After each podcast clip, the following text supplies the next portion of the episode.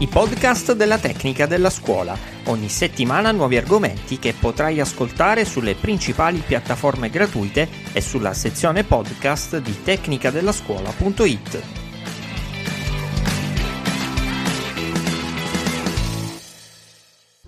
Che limiti può avere un docente quando manifesta delle opinioni sui suoi studenti sui social network? È una situazione molto controversa, se ne parla da anni, però ancora una soluzione non è stata adottata. Sono Francesco Pira, sono professore associato di sociologia all'Università degli Studi di Messina e vi parlo oggi di questa nuova eh, situazione, ultima che ci restituisce la cronaca. Un docente del liceo economico-sociale della Valle d'Aosta che ha su Facebook detto che se c'è una tipologia di studenti a cui darei volentieri fuoco come Giovanna d'Arco, beh, sono quelli appunto del liceo economico-sociale.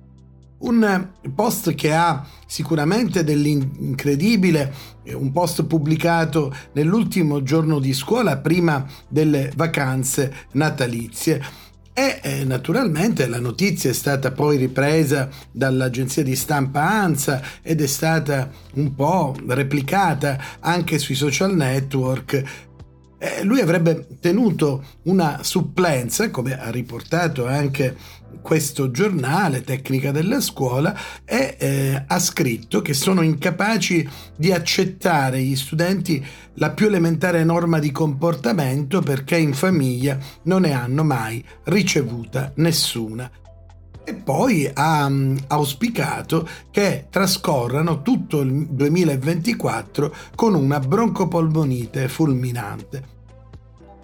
Parole che pesano e parole che naturalmente saranno eh, esaminate da, ehm, dagli organi di controllo del, della scuola, ma pa- parole che possono avere anche delle ripercussioni dal punto di vista eh, penale. Ma a parte questo, il tema di cui vogliamo parlare oggi è sicuramente un po' quello dell'etica del docente, della capacità che il docente deve avere quando è online, quando è anche sui suoi social, soprattutto se poi concede l'amicizia ai suoi studenti. Probabilmente, anche per un fatto di buonsenso, dovrebbe mh, utilizzare un'autocensura, un'autocensura che spesso lo porta a non dire esattamente tutto quello che pensa. Non nascondiamoci dietro il dito, oggi stare in un'aula, insegnare è sicuramente un compito difficilissimo, è un compito gravoso, ma non possiamo non dare il buon esempio. È una cosa che tutti i nostri maestri ci hanno trasmesso, cioè l'idea che quando noi entriamo in aula per gli studenti siamo un esempio da seguire, non possiamo comportarci peggio di loro e dare ampio sfogo attraverso i social network che generano un sistema di odio che è addirittura irrecuperabile, perché quando noi lanciamo un'esca può accadere di tutto e le cose poi, anche se le cancelliamo, anche se le togliamo, rimangono e girano, perché sapete perfettamente che possono essere screenshottate e condivise. Quindi l'appello è sicuramente quello di stare molto attenti quando si parla eh, della, della nostra vita professionale, e lo si fa attraverso i social network.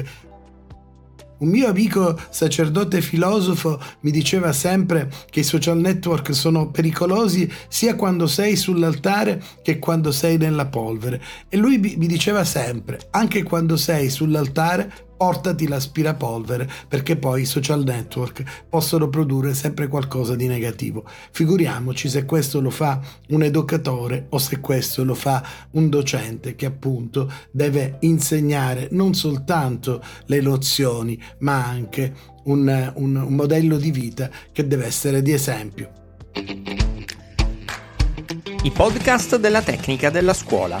Ogni settimana nuovi argomenti che potrai ascoltare sulle principali piattaforme gratuite e sulla sezione podcast di tecnica della scuola punto it.